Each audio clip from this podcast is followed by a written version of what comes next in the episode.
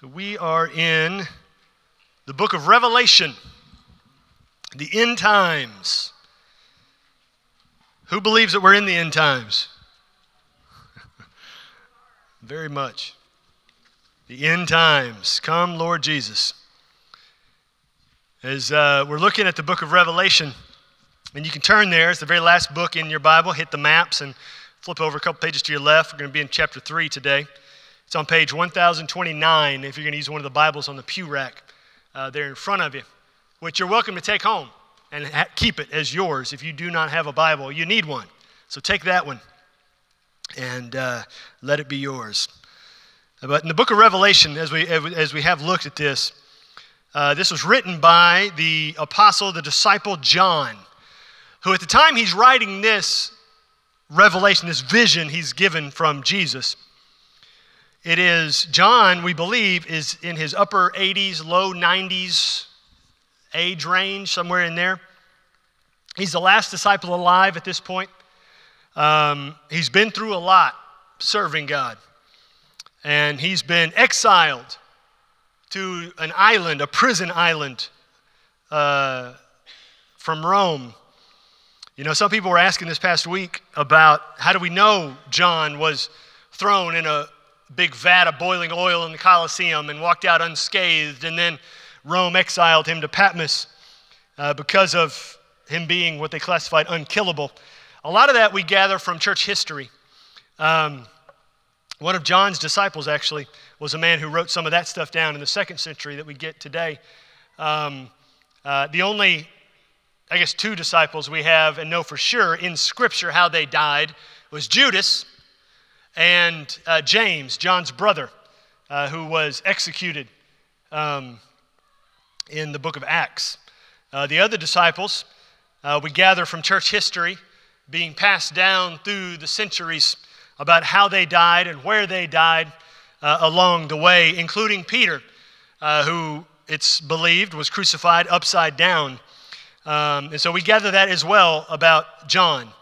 And so he's there on this prison island when Jesus comes and gives him a vision and says to him, John, I'm going to tell you about what's coming in the end of the world.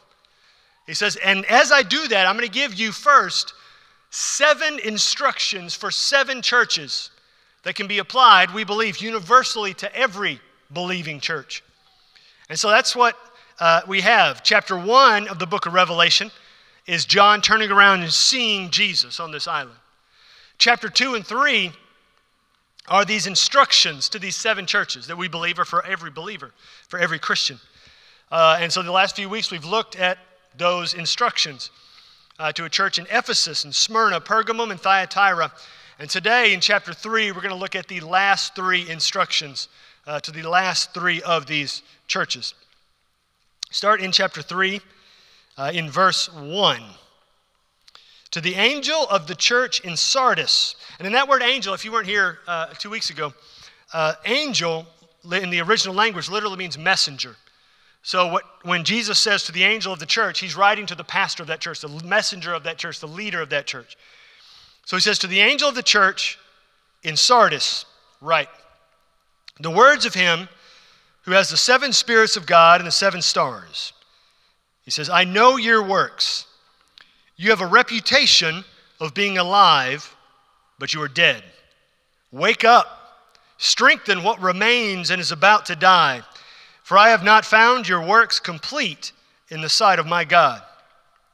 So he starts off, says, I know your work. You have a reputation of being alive, but you are dead. From everybody's perspective, everybody's perception, church in Sardis, you are a thriving Christian community. But Jesus says, I know the truth. And that's not really what's going on there. Even though that may be perception, that's not reality. Some people say perception is reality, it's not. Perception is what you want it to be. Reality is reality.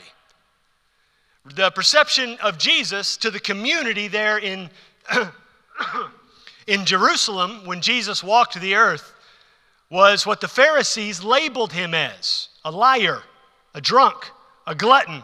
That wasn't reality at all. Jesus was the Son of God, is the Son of God, the Messiah. Perception is not reality. A lot of times we perceive a situation to be something because we want it to be that thing, not because it actually is that thing. Sometimes we believe bad stuff about people because we already have some bad thoughts about those people in our hearts. Sometimes we do the opposite.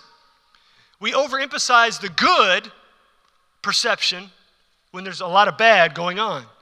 Perception is not reality at all.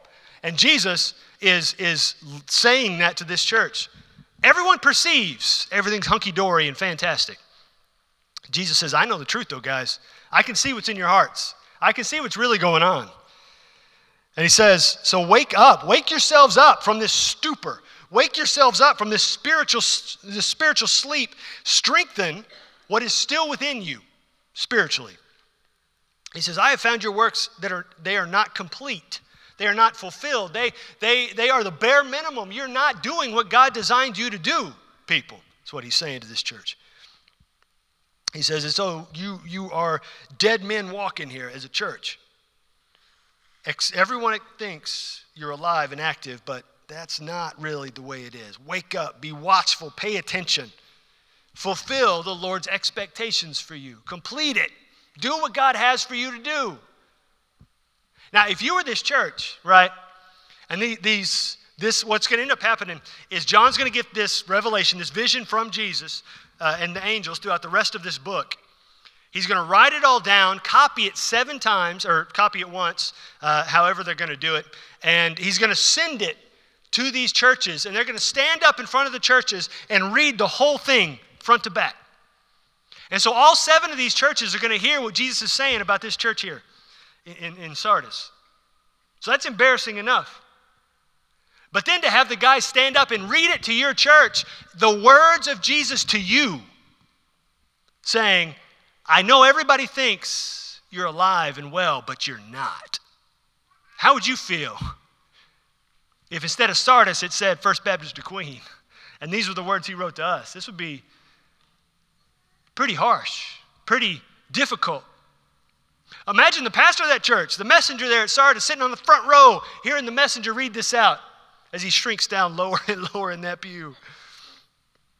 He says, I know your works. But in every one of these instances, even when Jesus says this kind of stuff, like there's something you need to fix, Jesus is giving them an opportunity to fix it. They're not too far gone. There's not, they're not past the point of no return. The only reason Jesus is saying this is so they can fix the problem.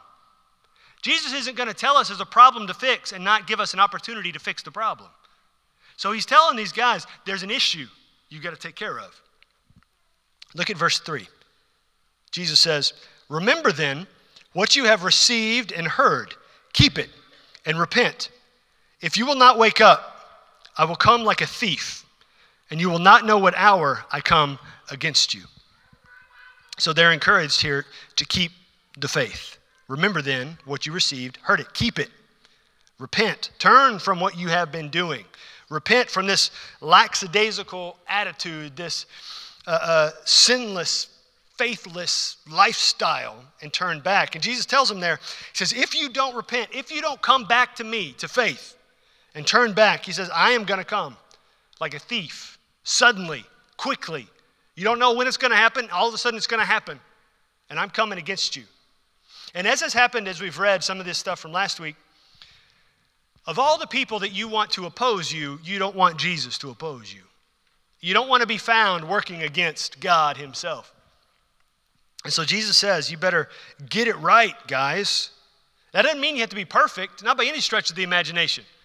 But they're not even trying to live the Christian life there in Sardis. All they're trying to do is maintain the facade.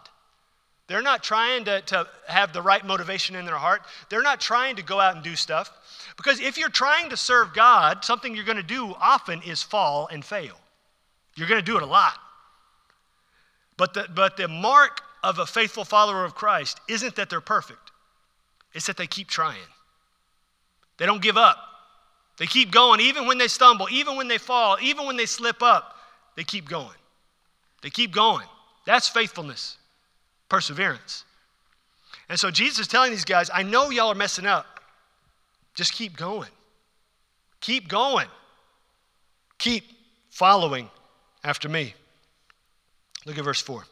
Yet, Jesus says, you still have a few names in Sardis, people who have not soiled their garments, and they will walk with me in white, for they are worthy. They have not soiled their garments. They, their hearts are not uh, uh, faithless, are, are not dishonoring, are not, you know, dirty. Uh, these are, there are a few godly people left in, in the church. They have not allowed the negative influences of others to take them down, to tear them down. And yet, their positive influence of those faithful ones is not enough to turn everybody back. They're doing everything they can just to remain faithful themselves, trying to pursue what God would have them pursue. I don't know if you've ever been a group, in a group of people before and, and professing Christians, and you're the only faithful one in the group. It is far easier for them to influence you away from faithfulness than for you to influence them to faithfulness. Far easier. So, who you surround yourself with is important. Who you allow to influence you is important.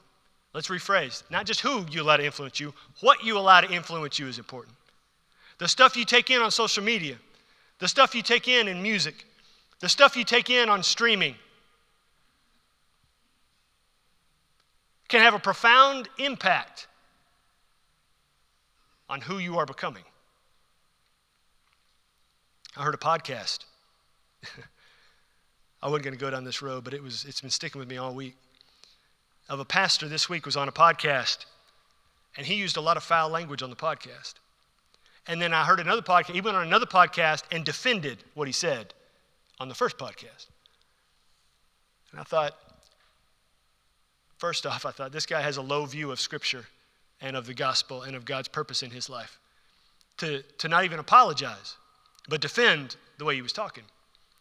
Uh, but in, even in spite of that, he has allowed those that he surrounded himself with, either people or what he's watching or what he's listening to, to influence him so much that what's being said has seeped so deep in his heart, it flowed out in a public platform and was out there for everyone to hear.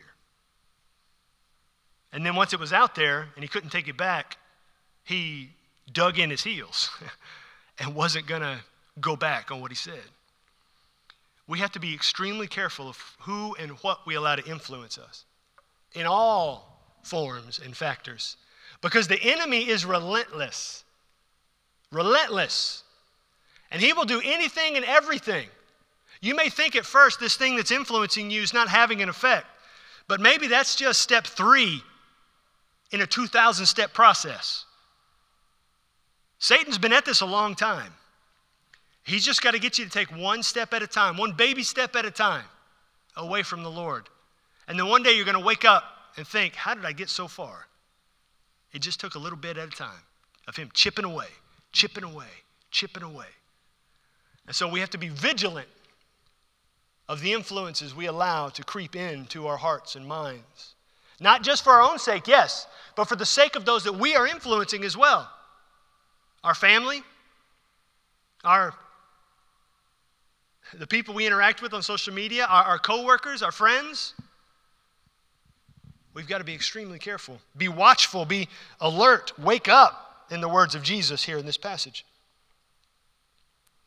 Work at it. And then he says there in that verse 4 there are some there who, who, who there are still few names of people who have not soiled themselves. They walk with me in white. They're, they are worthy. That, that word worthy is interesting. It's, Jesus, in meaning they have earned their worthiness. The worthiness that he's talking about here is their saving faith.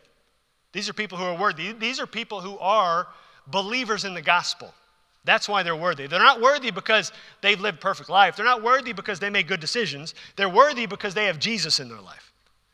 That's the only reason they're worthy. Uh, look at verse 5. Jesus says, The one who conquers will be clothed thus in white garments. And I will never blot his name out of the book of life. I will confess his name before my Father and before his angels. He who has an ear, let him hear what the Spirit says to the churches. That means that last verse, he says in these passages, that this section of scripture to this church in Sardis isn't just for the church in Sardis.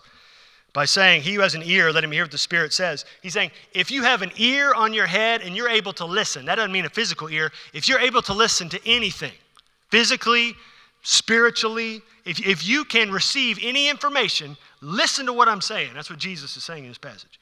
He says, pay attention. the one who conquers will be clothed thus, will uh, never have his name blotted out of the book of life, will forever be one of my children. And I will confess his name before my Father in heaven. Jesus said uh, in the Gospels that if you confess me before the Father, I will confess, if you confess me before men, I will confess you before the Father. But if you deny me before men, I will deny you before my Father. We're supposed to be public in our profession of faith. We're supposed to demonstrate that we follow Jesus.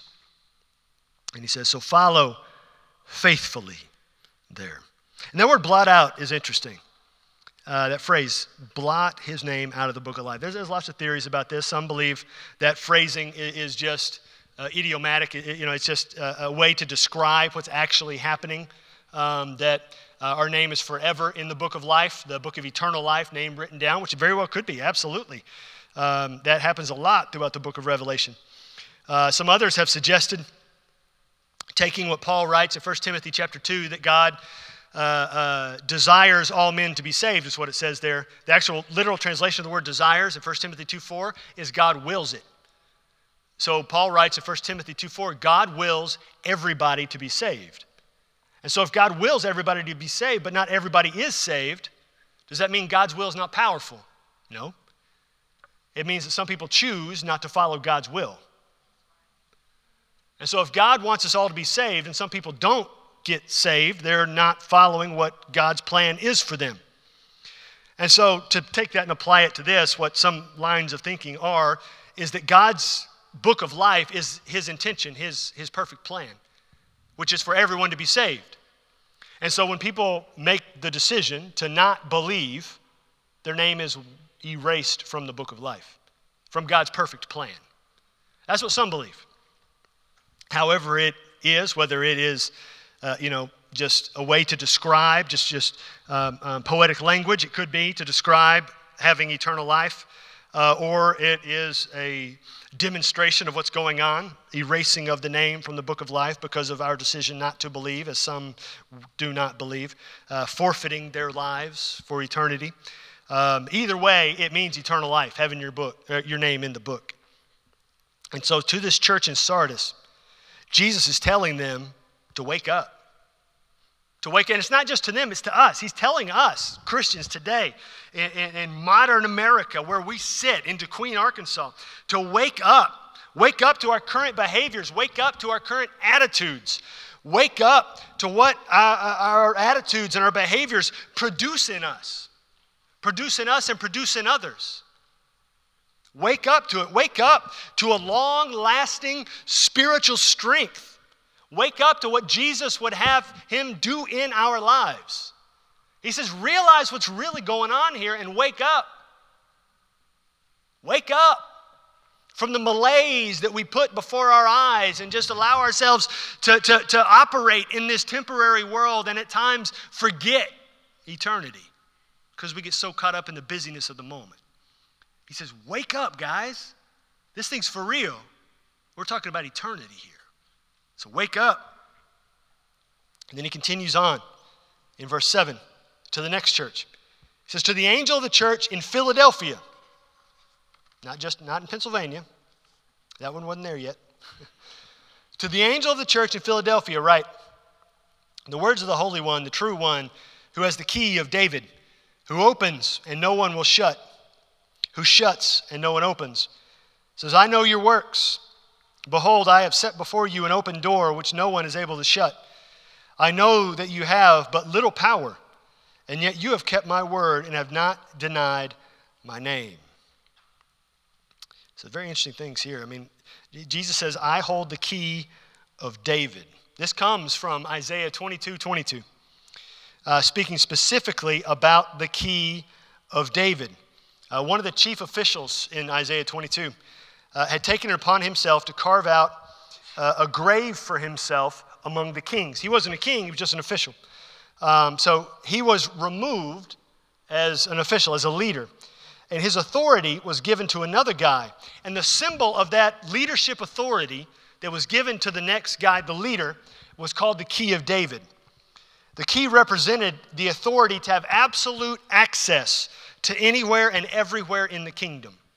To say, no one has greater authority to the one who holds this key. And so that's what Jesus is saying. I have the key of David. I have absolute authority. There's no one who has more authority than me. Jesus says, I open the door and no one can shut it. I shut a door and no one can open. Have you ever tried to, to uh, go through a door that is locked, that you thought was open, only to bang your head on the door? Anybody? Just me? Uh, and so Jesus is saying here, what I shut, you, no matter how much you push, you can't get into the situation I'm not allowing you into. He said, in the same way, if I open a door, no one's going to be able to shut the open door of opportunity as long as I have it open. He says, nobody's stronger than me. So Jesus opens this door, verse 8. This is an open door of blessing, an open door of glory, open door to eternity. He says, it's open for anybody who wants to come in can come in. Unrestricted access to eternal life if they just come in and believe. Uh, look at verse. Oh, you know what? Actually, let's talk about that for a second. He says, You have but little power, and yet you have kept my word and have not denied my name. Um, you have little power. Now, the people themselves maybe have great strength and great faith, but maybe they, there's not very many of them. And the oppositional forces are so massive that it seems uh, that, that they cannot overcome the opposition that they're experiencing there in their city of Philadelphia. And so he says, even though you have little power, there's not very many of you, uh, possibly. Um, or maybe it's a limited influence, however it shakes out. He says, but in spite of the apparent odds against them, he says, You have remained faithful. Those apparent odds that are fighting against you have not stopped you from being faithful to your Lord. They have very little visual strength, but have nonetheless stayed strong in the faith. And that's the only strength that matters to Jesus. It doesn't matter what kind of influence you have in the community, it doesn't matter what people think about how strong you are physically. What matters is the strength Jesus knows you have in your heart. And so Jesus says, I see you, even when nobody else does. Verse 9. He says, Behold, I will make those of the synagogue of Satan who say they are Jews and are not, but lie. Behold, I will make them come and bow down before your feet, and they will learn that I have loved you. He spoke about synagogue of Satan back in chapter 2. Another church was dealing with that issue uh, as well. People who were not serving the Lord, but serving Satan, uh, who were not following after Jesus, but following after Satan in their actions and in their words and in their deeds. Um, possibly they were Jews. Possibly they were part of a synagogue there in town um, and, and, and did not realize their salvation doesn't depend upon their ancestry, but depends upon their faith. And Jesus is saying, These people who are coming against you, who are serving the enemy, trying to stop what I'm doing, He says, I will put a stop to them. And they will realize I love you. They will realize I'm on your side and standing up for you. Says, I am standing with you, so continue to stand strong. Verse 10 Because you have kept my word about patient endurance, I will keep you from the hour of trial that is coming on the whole world to try those who dwell on the earth. So, this is this, this, phrase, patient endurance, is something he's mentioned before to these other churches also. Having patient endurance is, is, a way he's phrasing to these other churches is remaining faithful, is, is believing in Jesus and not denying the faith. He says, You have done that. You have believed. He says, Because of that, church, the hour of trial that's going to come on the whole world, you will not participate in that. Uh, I will, he says, keep you from that moment. Now, it's very interesting hour of trial.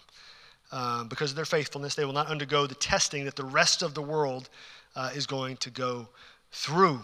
Uh, specifically, uh, many believe he's talking about the rest of the book of uh, Revelation. Um, and so let's look at that. Let's look at um, verse 11, and then we'll talk about him, him saying they will not be a part of that trial. He says, I'm coming soon. Hold fast to what you have so that no one may seize your crown. So, being kept from the trial to the whole world, and then Jesus immediately following that phrase with, I am coming soon. There are some who believe uh, that he is talking about the rapture here, even though that word's not mentioned uh, anywhere in the book of Revelation. Uh, it's only mentioned one, uh, the, the, Greek word, only one place in all of Scripture. Um, but it, the interesting phrasing uh, in verse 10 I will keep you from the hour of trial because of patient endurance, because you believe. It is coming on the whole world. So he's writing to this church in Philadelphia about a trial is coming on the whole world. The trial is not coming just to Philadelphia or just that region, it's on the whole world in order to try those, to test those who are alive on the earth at the time. And then he says immediately in verse 11, I am coming soon. I'm coming soon. So there are many who believe, uh, and a, a, good number of the guys that I read believe, um, that the church, as far as believers, will not experience what the, the testing and judgments that are going to come in the rest of the book of Revelation. Um, I mean, Revelation doesn't necessarily speak to that specifically, uh, but that line of thinking comes from these verses, as well as the phrase church being mentioned so many times in chapters 2 and chapters 3, and then not mentioned again beyond uh, in the rest of the book of Revelation, as we'll get into as we get into the actual uh, trials and judgments that are coming. And that may be, possibly, uh, Revelation doesn't tell us specifically. So we can't, one way or another, say that's what Jesus is meaning by this verse. Um, at times, myself, I've come down on both sides of that line of thought, uh, believing they are not there, believing they are there. Um, but he's not specific there, and I think he's not specific there for a reason. Because either way, we're supposed to trust him. Whether he takes us before it comes, we got to trust him that he will, or whether he doesn't and we endure, we got to trust him. It's all about having faith, it's all about trusting God. We have to trust him no matter what comes. Trust him whatever we face, however difficult it gets, we got to trust him. But we do know from these verses, he's telling us here He says, I will keep you from the hour of trial that's coming on the whole world. He could be meaning the whole shebang. He says, and a reminder, I am coming soon, so hold fast so you may seize your crown. Now, he's not talking about a crown in regards to you know, um, salvation. This crown is not about salvation. You don't have to hold on to it like you're going to lose it. Uh, this is about rewards. Um, the crown, like in Revelation chapter 4, talks about a crown in this way. 1 Corinthians chapter 3 talks about a crown in this way. Um, it's about rewards that we can then offer back to Jesus like an offering. And so he says, uh, hold on to that. That means continue to live the Christian life going forward. Verse 12 The one who conquers, I will make him a pillar in the temple of my God. Never shall he go out of it.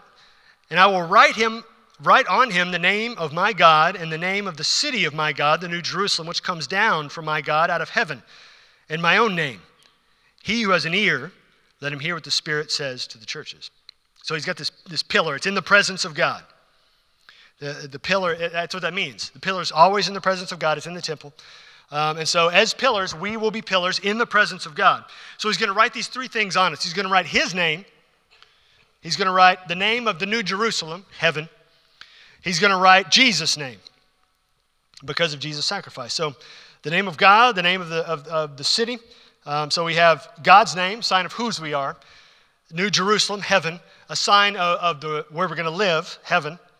And the, sign, and the name of Jesus, a sign of the price that has been paid to be in God's presence for all eternity. Um, he tells us to this church, through this church in Philadelphia, what he says to this church in Philadelphia, this faithful church in Philadelphia. They've, they've remained faithful. He doesn't say negative things about them. He says, I know your faith. I know it. I know it's hard and it's difficult, but I know your faith. Size and influence mean nothing when compared to faithfulness. So hold fast to faithfulness.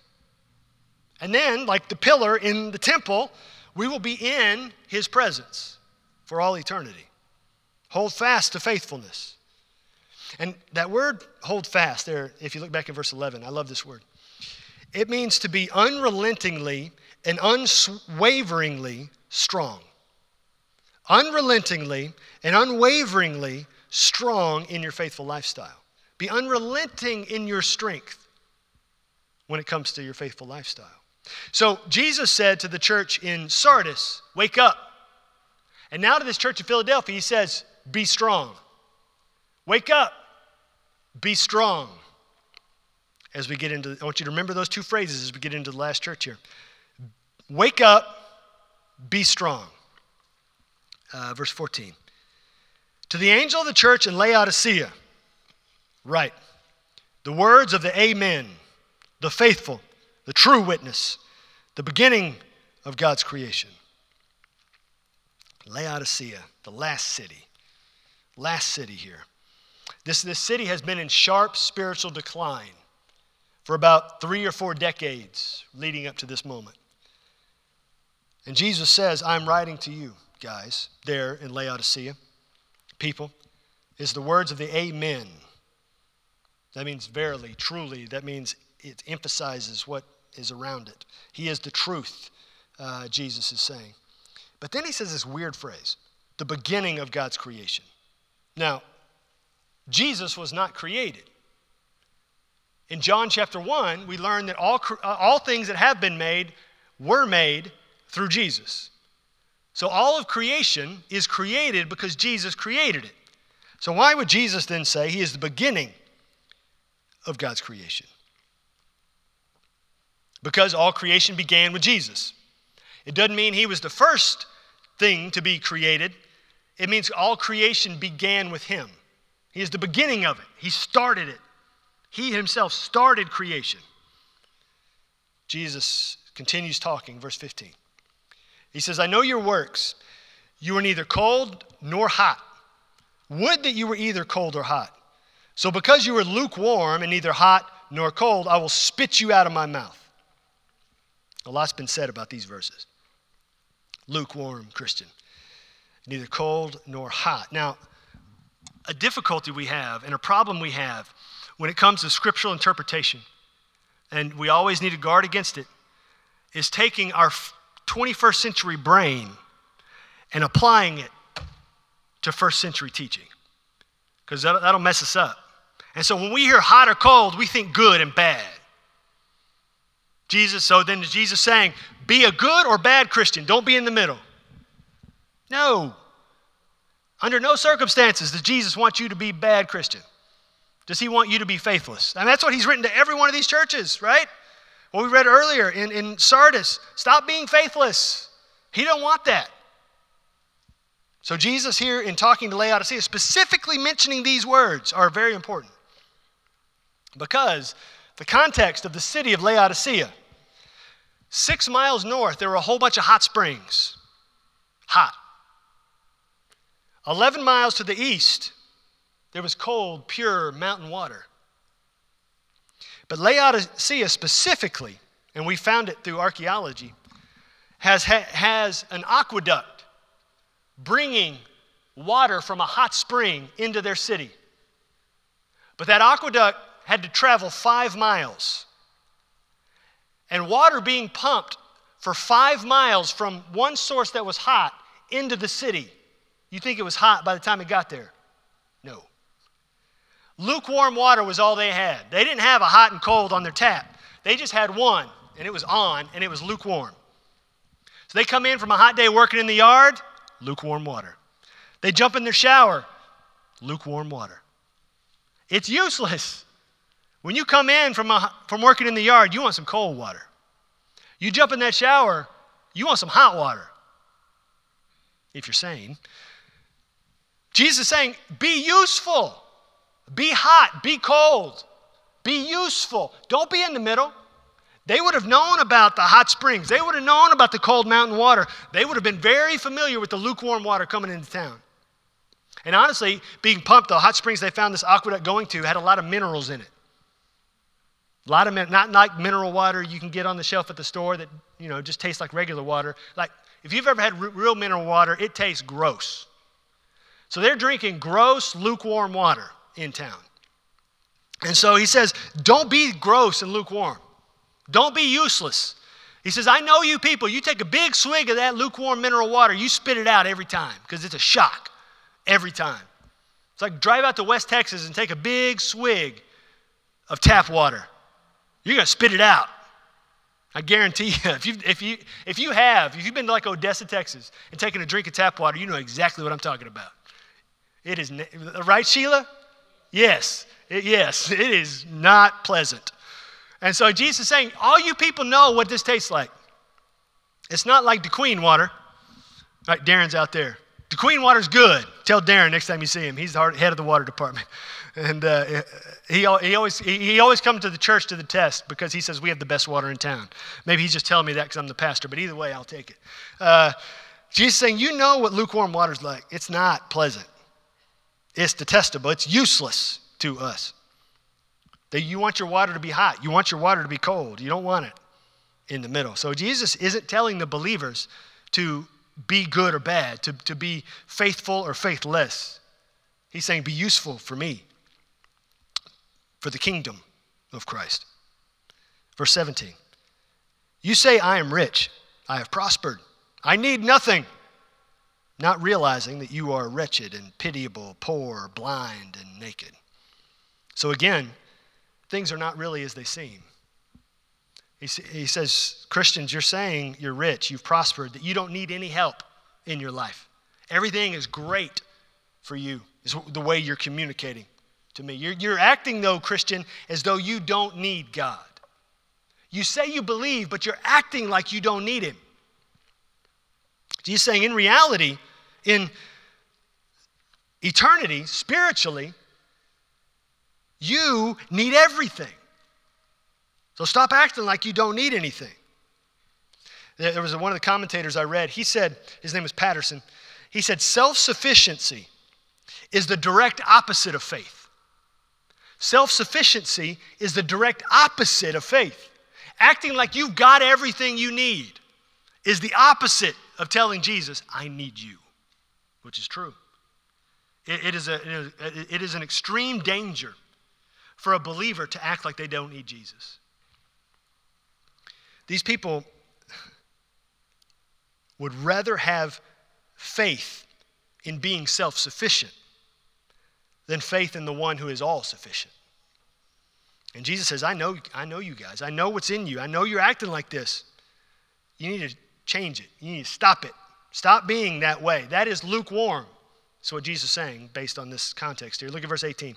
He says, I counsel you to buy from me gold refined by fire, so that you may be rich, and white garments, so that you may clothe yourself, and the shame of your nakedness may not be seen and salve to put to anoint your eyes so that you may see. Spiritual wealth that is bought through faith, having been refined by the death and resurrection of Jesus. We should not settle for fake imitations, things that simply make us feel good for the moment, but disguise or numb the real healing we need that only Jesus can bring. It may distract us for a little bit, the, the, the things we use to numb or pull us away from where God would have us be, like watching, you know, mindlessly binging, or maybe we're ingesting certain substances, or uh, maybe it's certain conversations we like to go to. Maybe it's political conversations that distract us from the reality of our hearts. Maybe it's feeling like we got to control every situation because we have a difficulty trusting the Lord. Jesus is saying, He let go of all of that. Come to me and find healing. Come to me and find strength, or in this case, spiritual wealth. He's the only one that can provide true wealth. Only one who can provide honor from fine clothes spiritually. The only one who can provide real sight that we need in our lives. Verse 19. Those whom I love, I reprove and discipline. So be zealous and repent. So again, he's telling them, repent. You're not too far gone. Repent. I'm giving you a chance to come back. Repent. Come back. That's why I'm telling you this, so that you can change it, so you can fix it, so you can do what I would have for you to do. Live how I designed you to live. And then he gives us a famous passage, verse 20. Behold, I stand at the door and knock. If anyone hears my voice and opens the door, I will come in to him and eat with him, and he with me. The one who conquers, I will grant him to sit with me on my throne in my presence, as I also conquered and sat down with my Father on the throne, persevered until the end. He who has an ear, let him hear what the Spirit says to the churches. So I stand at the door and knock. Who has heard that phrase ever used before? I stand at the door and knock. But look at how Jesus uses it. He's, he's saying this to a church, to Christians. He's not saying this to unbelievers. I'm standing at the door of your heart knocking, let me in. He's saying it to Christians. I'm standing at the door knocking. Let me in. And remember what he said to the previous church. He said, I can open any door. I've got an all access pass. But the one with an all access pass is still knocking at the door, giving us an opportunity to respond. He says, I stand at the door and knock. If you hear my voice and you open the door, I will come in and eat with you. Again, first century, eating with someone is a very intimate thing. That was only reserved for close family close friends. You didn't eat with just anybody. You didn't eat with just anybody and everybody. You ate with only your closest people. And so he's saying, I'm going to come in and I'm, I will allow you to be one of my closest people. I will come in and eat with you, and we will be close together. He says, So I'm standing at the door, I'm banging at the door, knocking. Let me in. Let me in. I'm here to come in and eat with you to be with you. Just open the door, Christian. Open the door and let me in your life. A lot of times, even as followers of Jesus, even saying, I will follow Jesus to the end, what we end up doing, it's, it's like this. Maybe you don't do this. Maybe you've never done this. Have you ever had somebody come over to your house and you didn't have time to clean up the whole house? And you just grabbed stuff and threw it in one room and locked the door so they wouldn't go in that room? Don't, you don't have to raise your hand, I, I can tell. And if some of you've never done that, that's a life hack. You can take with you and use that all you want uh, just to clean it up, you just throw it all in there and, and, say, don't go in, don't let anybody go in that room. Like that is the no-no room. You do not go in that room. Like that, you open the door, it's going to explode. Do not go in there. Uh, we do that with Jesus sometimes in our lives. We allow him access to all these areas of our lives, our Sunday mornings, right? Every once in a while, we, we allow him access to, to a couple minutes after we wake up and we look at Scripture. But there are parts of our lives we keep the door shut and we don't let him in that room. Like, we don't let him in there. Maybe it's an issue we've had in our past that we don't like to talk about or think about, and we definitely don't want to open that door because it's going to open a whole flood of mess. We don't want to go there. We don't let him, you know, get in uh, uh, dealing with, with our TV habits. We don't let him get in in certain conversations we have in our lives. We just keep those doors shut and don't let him in there. We let him in only certain parts of our hearts, and we keep all the other doors closed off. as though we can, you know, control Jesus and limit his access. When in reality, he's saying what he just said in this passage of Scripture I can go in any door I want to go in. In reality, I know what's already behind that door, but I want you to open it for me. I want you to open it for me. I know it's going to be hard. I know it's going to be difficult. I know you're going to cringe, but don't worry. I already know what's in there. I watched you shove it all in there and lock it. Just open it and let me fix it. Let me heal it. Let me clean it up. Let me take care of it. Just let me in. Jesus says, I stand at the door and I'm knocking, Christian. He's not beating down your door, he's just knocking, saying, Let me in. Give me access. Give me access to what's there. So he's telling this church, he's saying, I love you, church. He said that verse 19 those whom I love, I reprove and discipline. He's giving them an opportunity to repent, he's giving them an opportunity to come back. If they would just open the door and let him in, let him in. It may be fearful, they may not know what's going to happen, but he said, if you just do it, just try it and see what happens. Just, just try to open the door and let Jesus in. And so we take this chapter 3, what he has said to these churches, we need to take and apply to us today, and we will find ourselves in the presence of Jesus in, a unique way that we never have before. He says, Wake up, be strong, open the door. Wake up, be strong, open the door. Because some of those places in our hearts, things that we don't want to think about, things that we have closed off, maybe things we've closed off for years, decades. It's going to take a great amount of strength to open that door